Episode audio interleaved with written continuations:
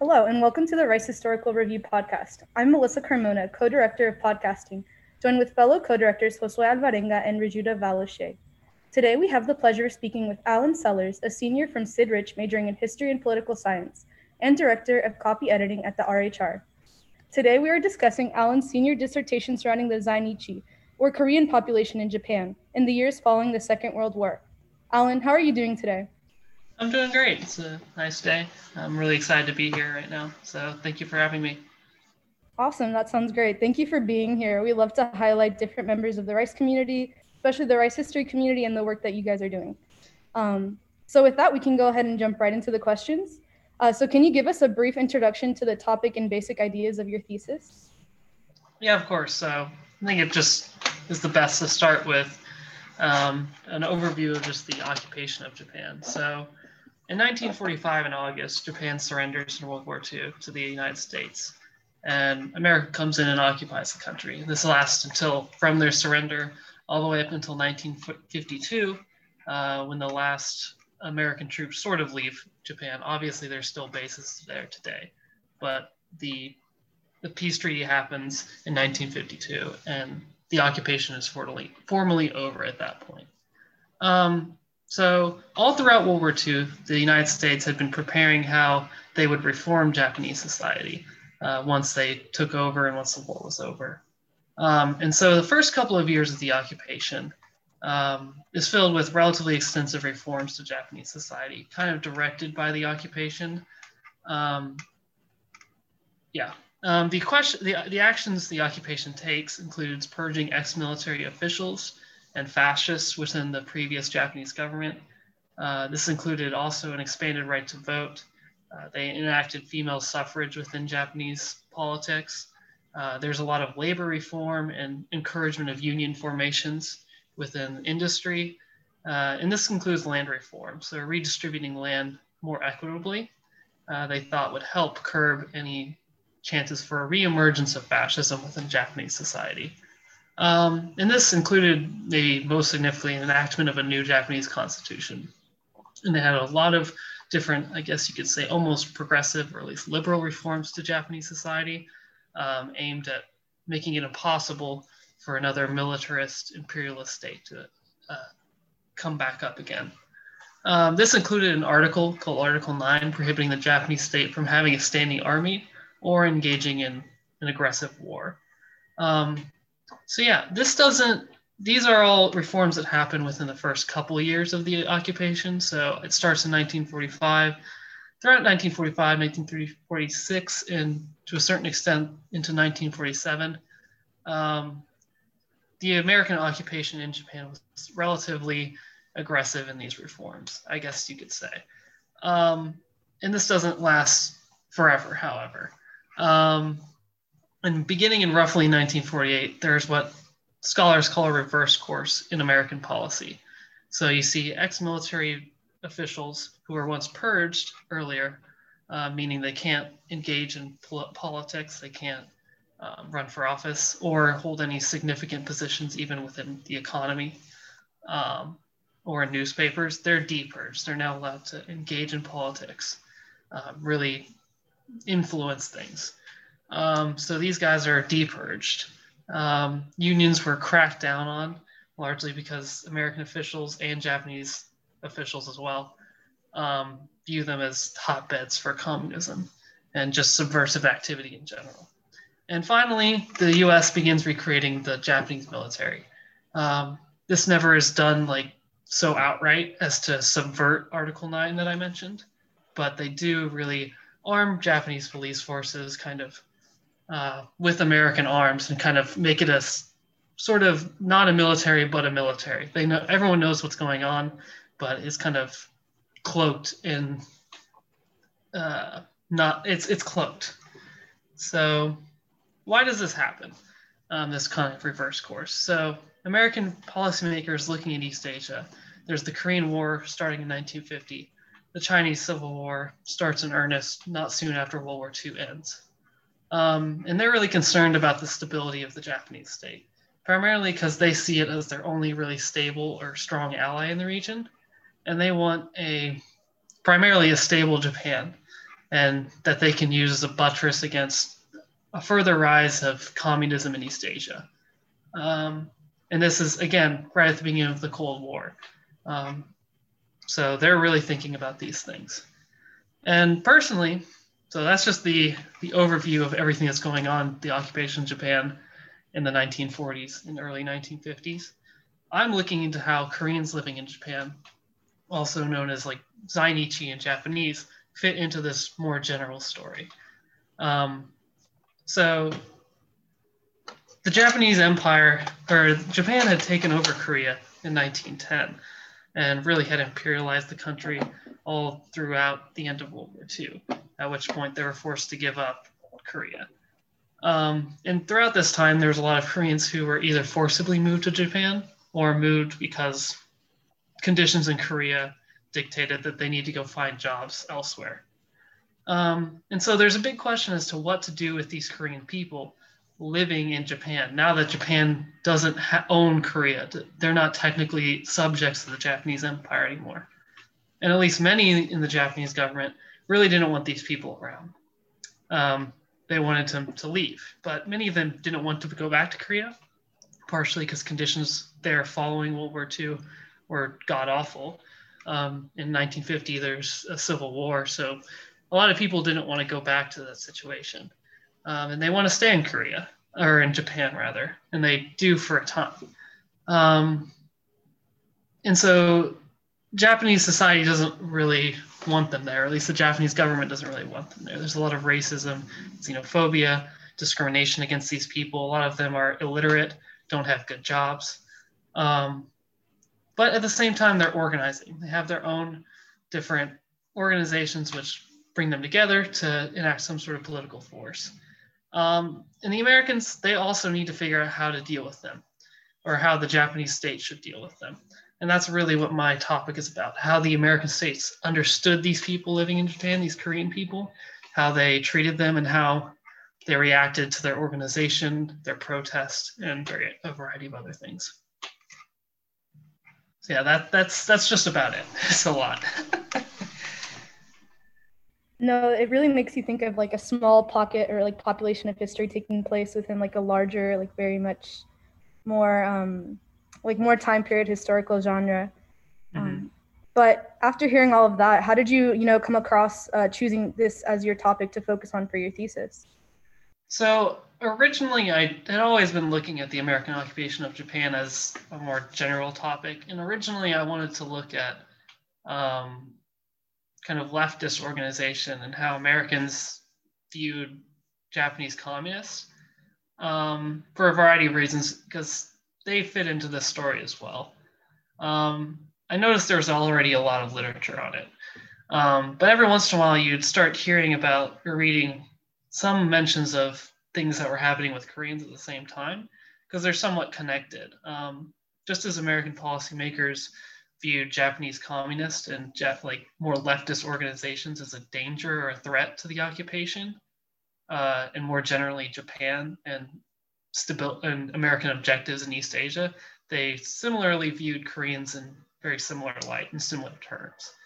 Um, so yeah, that's what I was reading about that, and then I saw this other population that wasn't talked about as much. There is literature on this.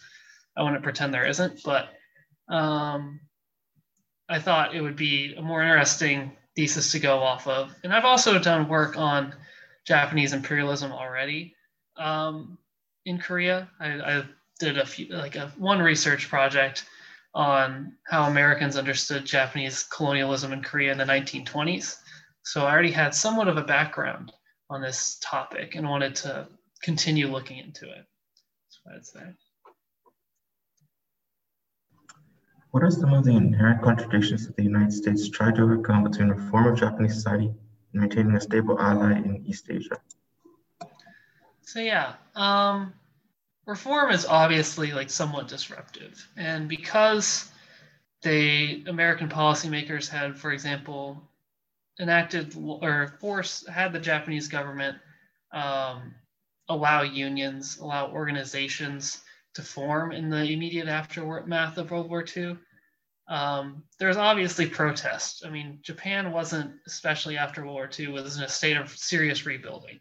Their economy, a lot of people were almost starving. Um, just getting food to people was a big issue. So there's a lot of political radicals kind of running around. People saying that the Americans should leave, especially on the left. Um, and you have a lot of challenges to what type of state America was building in Japan and what kind of state was forming in the Japan and reforming in Japan. Um, but at first, at least reform-minded Americans wanted to allow these things to continue. They didn't want the Japanese government to crack down on the Communist Party or socialist parties because at least they thought that allowing these things to exist was sort of natural. Like, yes, there would be uh, people who were against the project that Americans were building, but that democracy, or at least the American vision, would prevail. Um, so they allowed these things to continue uh, for the first few years. But um, you have the ramping up of the Cold War as the 1940s close. Um, eventually, in 1949, China fell as a communist. Um, you have the Korean War. Um, it starts in 1950, but even before then, there's a lot of instability in Korea. And obviously, there's actually another occupation in Korea going on there as well that isn't going well, or at least in South Korea. And so there's a lot of instability running around in the region um, and kind of a ramping up of tensions between the United States and Russia, uh, just a general ramping up of anti communism within the American society and in the government. Um, you have this kind of big concern that any subversive groups were a real danger to more general American policy goals in the region. Um, and so, first, you see um, generally communists kind of targeted. Their organizations started getting attacked, newspapers start getting closed, their people start getting purged um, from things from, from, any leadership position, really, uh, starting in 1948. Um, and so the reason is because keeping these reforms, letting a kind of keeping like political pluralism was seen as a danger to the Japanese state. Um, and furthermore, any danger to the Japanese state was seen as a danger to the general stability of East Asia.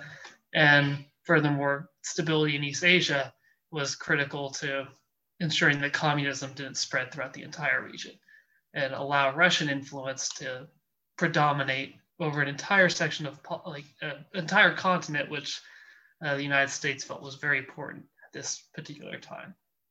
So all these things are tied up together. Um, and so you start seeing reform or the continuation of serious reform uh, as a threat, or at least American policymakers saw the continuation of serious reform as a threat to stability. Um, and so they start moving against it or stop really trying to enact these reforms beginning in 1948. Um, and this you to seek it continues. So yeah. So now let's let's bring the Zainichi into all of this. Um, why did American policymakers fail to change the relationship between the Zainichi population in and larger Japanese society, especially considering that their reforms were taking a more liberal, almost progressive edge before reverse course? So yeah. So the the problem is is part of it is these people weren't seen as entirely important. Um, at the beginning of occupation, the American hope was that all of these Korean people would return to Korea. Um, at the beginning of the occupation, I believe there was millions of Korean people residing within Japan, and many of them did return to Korea um, by I think about by the end of 1946, around 600,000, only 600,000 remained, um, and maybe like 100 or 200,000 more people remaining just that weren't accounted for because records weren't kept that well. Um, so there was hope at first that they would just return to Korea and not be a problem within the American occupation or a problem that the Japanese government would have to deal with. Um, but as I mentioned before, a lot of these people didn't necessarily want to return because the economic situation in Korea was bad. There was political violence all over the place. So there was some danger uh, to going back to Korea. And many didn't want to return to Korea until there was a united Korea, like one Korea that they could return to and be a citizen of. Um, at this time, Korea is split between two uh, rival occupations uh, the Soviets in the north, the Americans in the south. Um, and moving on, Americans somewhat understood the history of imperialism that the Korean population had faced. They knew that Japanese people discriminated against them. Um, but they never really took any moves to solve these issues. And as you see later on in the during the reverse course beginning in 1948, um, as I've read documents, it really seems like they've just kind of Americans have kind of adopted some of the stereotypes or the understandings of Koreans that had already existed within Japanese society. Uh, many in Koreans, just like any other people residing in Japan, bought and sold on the black market uh, just to get by. Many of these Koreans were um, poor, illiterate, um, and so Americans, along with Japanese officials, saw them as more of just a criminal threat and also generally a political threat. Um, many of their organizations were aligned with the Japanese communists, um, simply because that the Japanese communists were the really only political forces that were willing to talk to them or engage with their issues. Um, so what ends up happening is as Americans increasingly becomes more and more suspicious of just general leftist group, leftist organizi- organizing, they also become suspicious of Korean organi- organizing. Um, so you see this kind of turn against them. At first, they're not really combat. They're, the Americans aren't looking to go necessarily against or crack down on Korean organizing. Instead, they just kind of want to push the problem away in the early occupation and not really think about it. Um, but really, as you see in 1948, they start getting a little bit more aggressive uh, with how they deal with Koreans and Korean issues. I actually have a bit of a follow-up question, and this might just me like be me not understanding. Um, but you like seem to sit like, or this actually might be like what your opinion is on this question. But there seems to be like a conflation between like Korean organizing and like leftist organizing in Japan.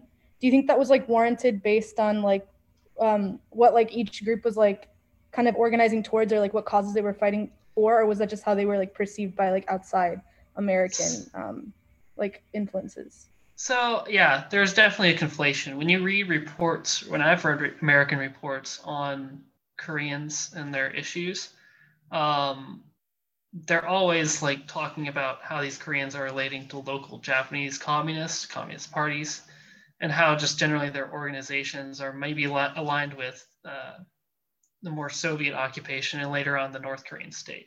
So there definitely was something there. Uh, many Korean organizations were aligned with leftists. Um, but at the same time, there's a big, I, I, at least I see, there's a big misunderstanding that the Americans had in that many of these people, their only connection maybe to the North Korean state or maybe just leftists in general was the fact that these were the only people even attempting to talk to them or fight with them, I guess you could say. Um, there was or, Korean organizations who were you know conservative or at least non-communist but these were relatively small and they went unsupported by the south korean government for the most part and really kind of uh, not not powerful not a really significant force. Um, see you had like the leftist korean organizations they were doing things like building schools um, and having korean schooling. So a lot of these people simply were attached to these organizations simply because they wanted their children to be taught in Korean. Um, it was more about Korean nationalism, maybe wanting to maintain an identity, really more than their political affiliation um, or their ideology in that sense. Uh, that so there was a little bit of a misunderstanding on the part of Americans, at least I understand, in making that conflation totally. Um, and it made it to where they were never really willing to deal with them because they just assumed that uh, Koreans were acting in bad faith, or many of them were just communist stooges wanting to undermine the occupation, undermine Japanese society, rather than just getting their people civil rights and things like that. Can you talk in depth about the 1948 riots in Kobe?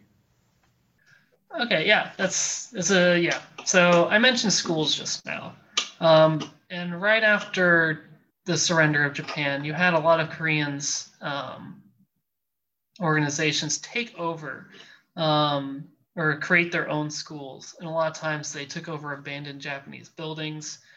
Um, and what these schools were was just essentially Korean schools. They had teachers who were Korean. They talked to the children. They taught the kids Korean.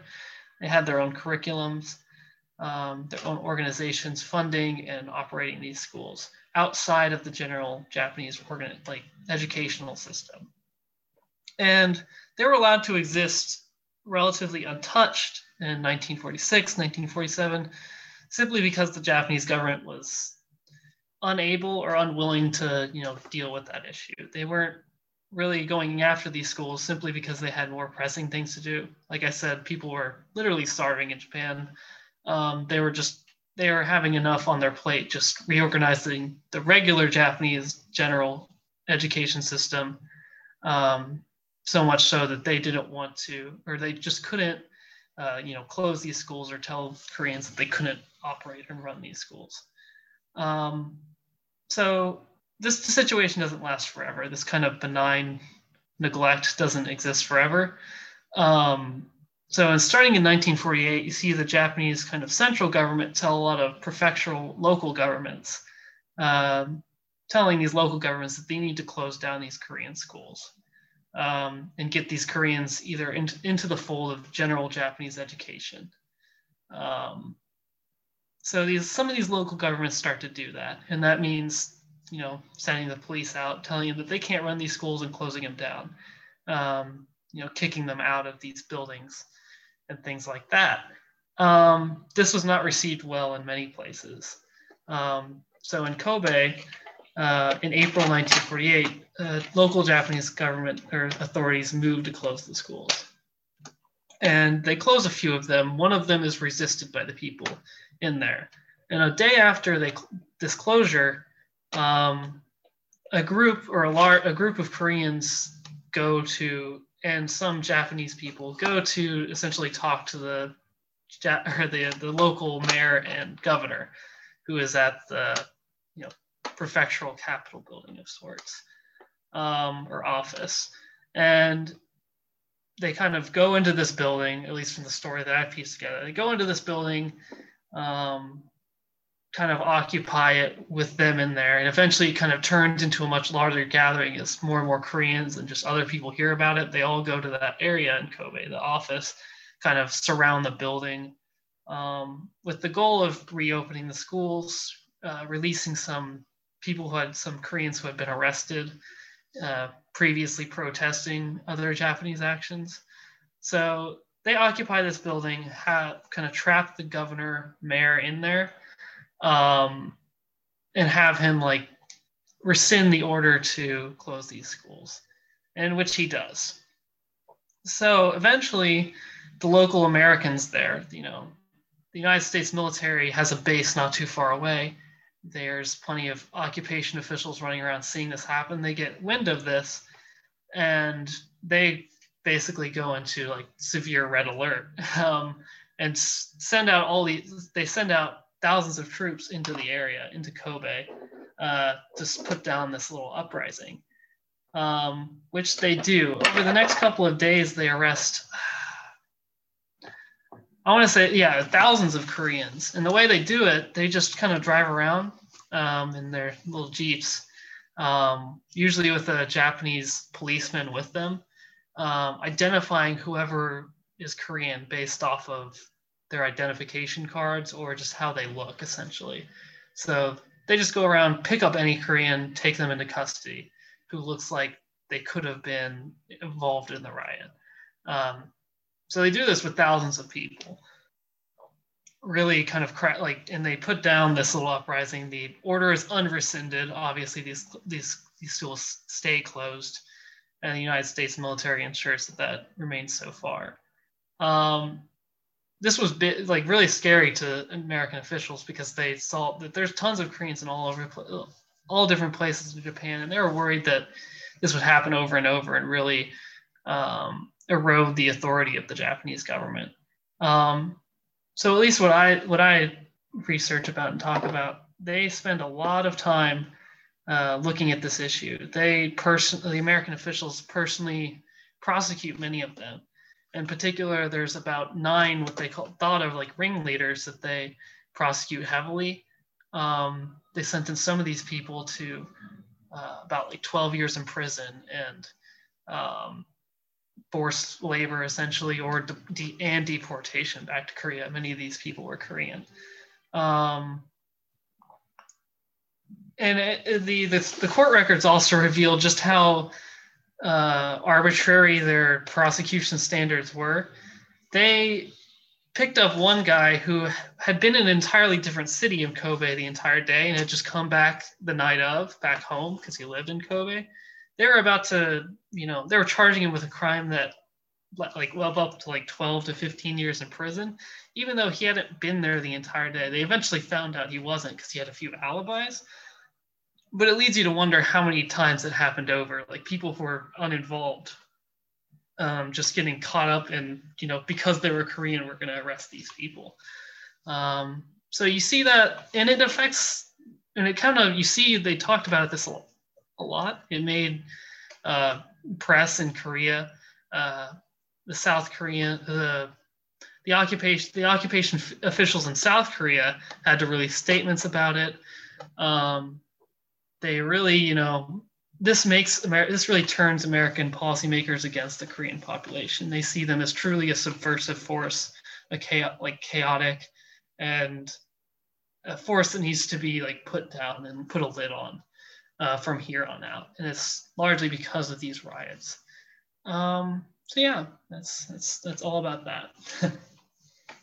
I think I want to ask like a clarifying question. So way back to starting like going back to like the cause of the riots which was like the closing of these like korean schools was there any like legal basis because uh, you mentioned it was like local authorities who were doing these like in kobe. Was there any like legal basis that they had within like their own regional law codes or like japanese like constitution for them to be able to do this? Or was it just um, them like uh, executing this by themselves? Um so yes they they did have legal justification in a way. Um i haven't talked about it yet just because it's a thorny issue Koreans residing in Japan didn't have Japanese citizenship, and nor were they going to get it. And they didn't really have any special privileges um, as nationals within Japan.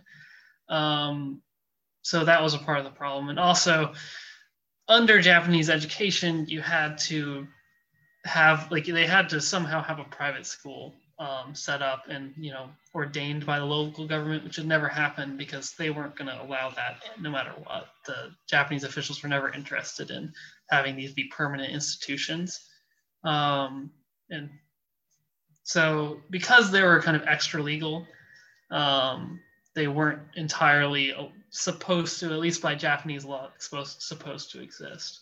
Um, and that's a real part of the problem. I mean, American officials never really worked to find a solution to have these um, schools be like ordained by the uh, Japanese like local governments as official private schools as things that should exist um, and could exist. Um, and obviously, Japanese officials weren't horribly interested in having that happen either. Um, so they did have illegal, I guess, excuse, but obviously this is entirely constructed. Okay, great. Thanks for the clarification. Um, so I guess we can move on to the next question. Um, so throughout your research, like what are some of the primary sources that you've been kind of utilizing so far? Yeah, so mostly it's been uh, documents you can find. Um, some of what are, so, sorry, let me start over. Um, mostly it's government documents. So it's communiques between, let's say, the State Department, um, communiques between the occupation, various offices um, within the occupation. A lot of times they have reports, like internal reports, that they use to understand these situations. Um, I've also used British files um, because the British were somewhat involved within the occupation as well, and were always keeping tabs on sort of what was going on.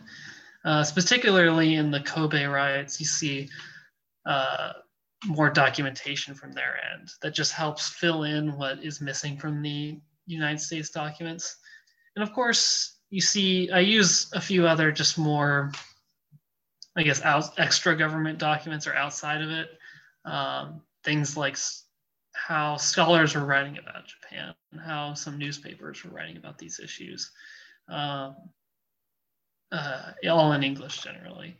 Um, so yeah, I've been using a, like mainly government sources, but other sources kind of fill in maybe some gaps and kind of try to capture how uh, Americans were thinking about these issues and maybe some of the yeah. So that's it. That's absolutely fascinating. Thank you for sharing that with us.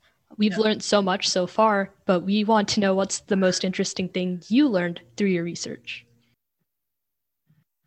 So, yeah, the most interesting thing I've looked at in my research and what I've been looking at recently um, is generally how the Korean population and the issues surrounding them fit within the more uh, general trend of the remilitarization of Japan.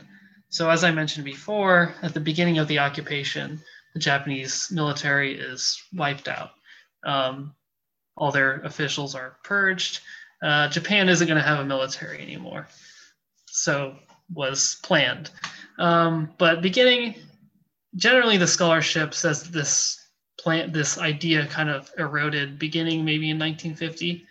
Um, because the Korean War starts and the American officials are really concerned about rearming Japan and having them be able to defend themselves in case there is either an invasion or there's more general war in Asia. Um, and since this Article 9 that prohibits a, like a military exists, they have to do it generally through more, I guess, covert or uh, veiled means. So this thing called the uh, National Police Reserve is founded, and they're called police. Um, they're supposed to be, but in reality, they're a, a national guard. They're an army. Um, they're given American or like surplus weapons, like military grade weapons for the United States. I even saw documents where they're giving them tanks and bazookas. Um, so this begins in earnest in 1950. But what I've found is that this process does begin a little bit earlier in 1948, and it's partially because of these disturbances with Korea uh, or with the Korean population. So these riots in Kobe in 1948, they have the Americans more seriously looking at the Japanese police system as weak and not really effective enough to deal with uh, civil disturbances as these. So they want to crack down, or they want to have the Japanese be able to crack down themselves and not be able to not have to call on American force to stop things like this. Um, so they start thinking about like increasing troop number or not troop numbers, police numbers.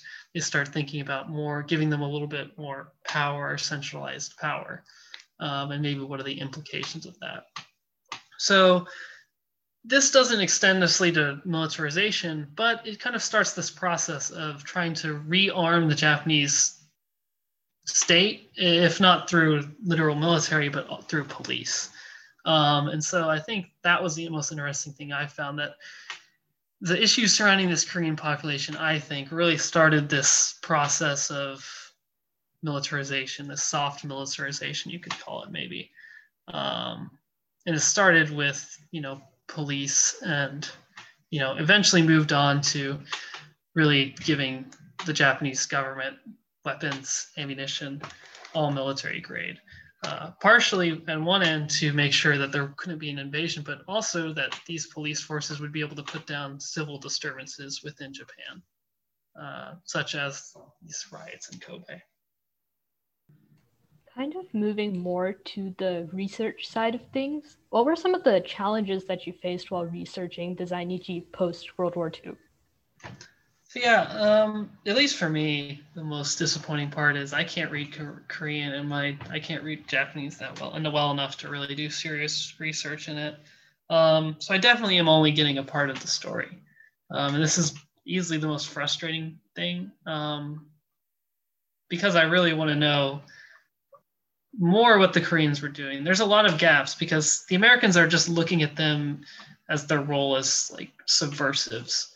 Um, they focus a lot on these riots. They focus a lot on their organization, but you don't get a sense as to really what the Korean community is doing at this time in totality without being able to read Korean or have sources within that that speak to those.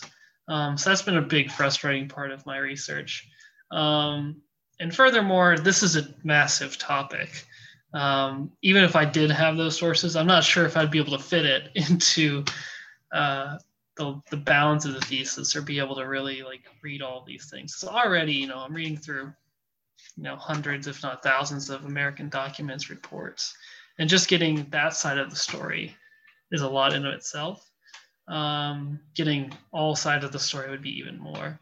Um, so I think it's the most disappointing me part of me, and it's you know driven a little bit of conflict in how I view my own research. The fact that I'm not able to really get uh, these Korean voices, and also how Japanese people were handling these things as well um, directly. I kind of have to get it. I have to read against the grain of the American sources that I do have. Um, so yeah, I think that would be easily the biggest challenge I've faced. Well, reading against the grain is always a good skill to have, especially when we're considering American military sources yeah. on this particular issue. And yeah. we also wanted to know how your research process, if it was at all, affected by COVID 19. Um, definitely. I mean, I, I feel like I easily the probably the most obvious one is that in absence of this, I probably would have been able to go to you know Washington, look directly at the archives. The, a lot of these things are digitized, but um, a lot of them aren't. Um, it would have been really nice to see these documents in person. Um, and a lot of them also exist within Japan as well. Um, I don't know what I'm missing, uh, if there's more out there. Um, so I have had to rely main, mainly on digitized things, things that I can get through Fondren. Uh, which have kept me busy, but um, I definitely wish I could get my hands on more. Does your research remain relevant today? How so? It definitely does. So, a lot of the issues surrounding Koreans living in Japan, their relate or their nationality status, uh, their ability to get schooling that is outside the Japanese education system, has continued on into this day. Um, and more generally, um, the Japanese state is quite a, I guess you could say, illiberal when it comes to immigration. Um, for the most part, residency is rarely given, and even worse, citizenship is rarely given. Um, Japanese society is relatively insul- insular, and xenophobia is relatively rampant. Um, I would say it's part of this story um, is that they were never really, I don't know, forced to contend with their imperial past or forced to, you know, re-examine their border controls in this time, partially because American policymakers kind of reinforced their ability to, um, you know, be xenophobic, have um, stringent controls on who got to be in the Japanese body politic. Um, that those issues were never really contended with. They never really, um, you know, re-examined their own relationship to other Asian people, uh, other nationalities residing within their borders. Um, and it's a real problem for them today because they do need other, like like any country, they need other people immigrating into their country. Um, they have a lot of guest workers, which aren't afforded that many rights. Um, which kind of stifles the immigration within the country, which many acknowledge that they definitely need people to come into their country, but their gov- government is unable or at least unwilling to really change their immigration laws, uh, partially because it's so ingrained uh, within Japanese society that you know Koreans, other people, they're they're different and therefore um, shouldn't really be allowed to enter the Japanese body politic. Um, so yeah, it's definitely very relevant to today. Um, yeah. Thank you, Allen, for taking the time to speak with us today. We hope that this semester will be a productive one for podcasting and we can feature more members from the Rice history community. We also want to thank our listeners for tuning in today. Don't forget to check out the Rice Historical Review virtual edition alongside picking up your hard copy, which is coming soon. In the meantime, check out our other podcasts and short form pieces at www.ricehistoricalreview.org. Thank you for listening, and remember, we further the future by promoting the past.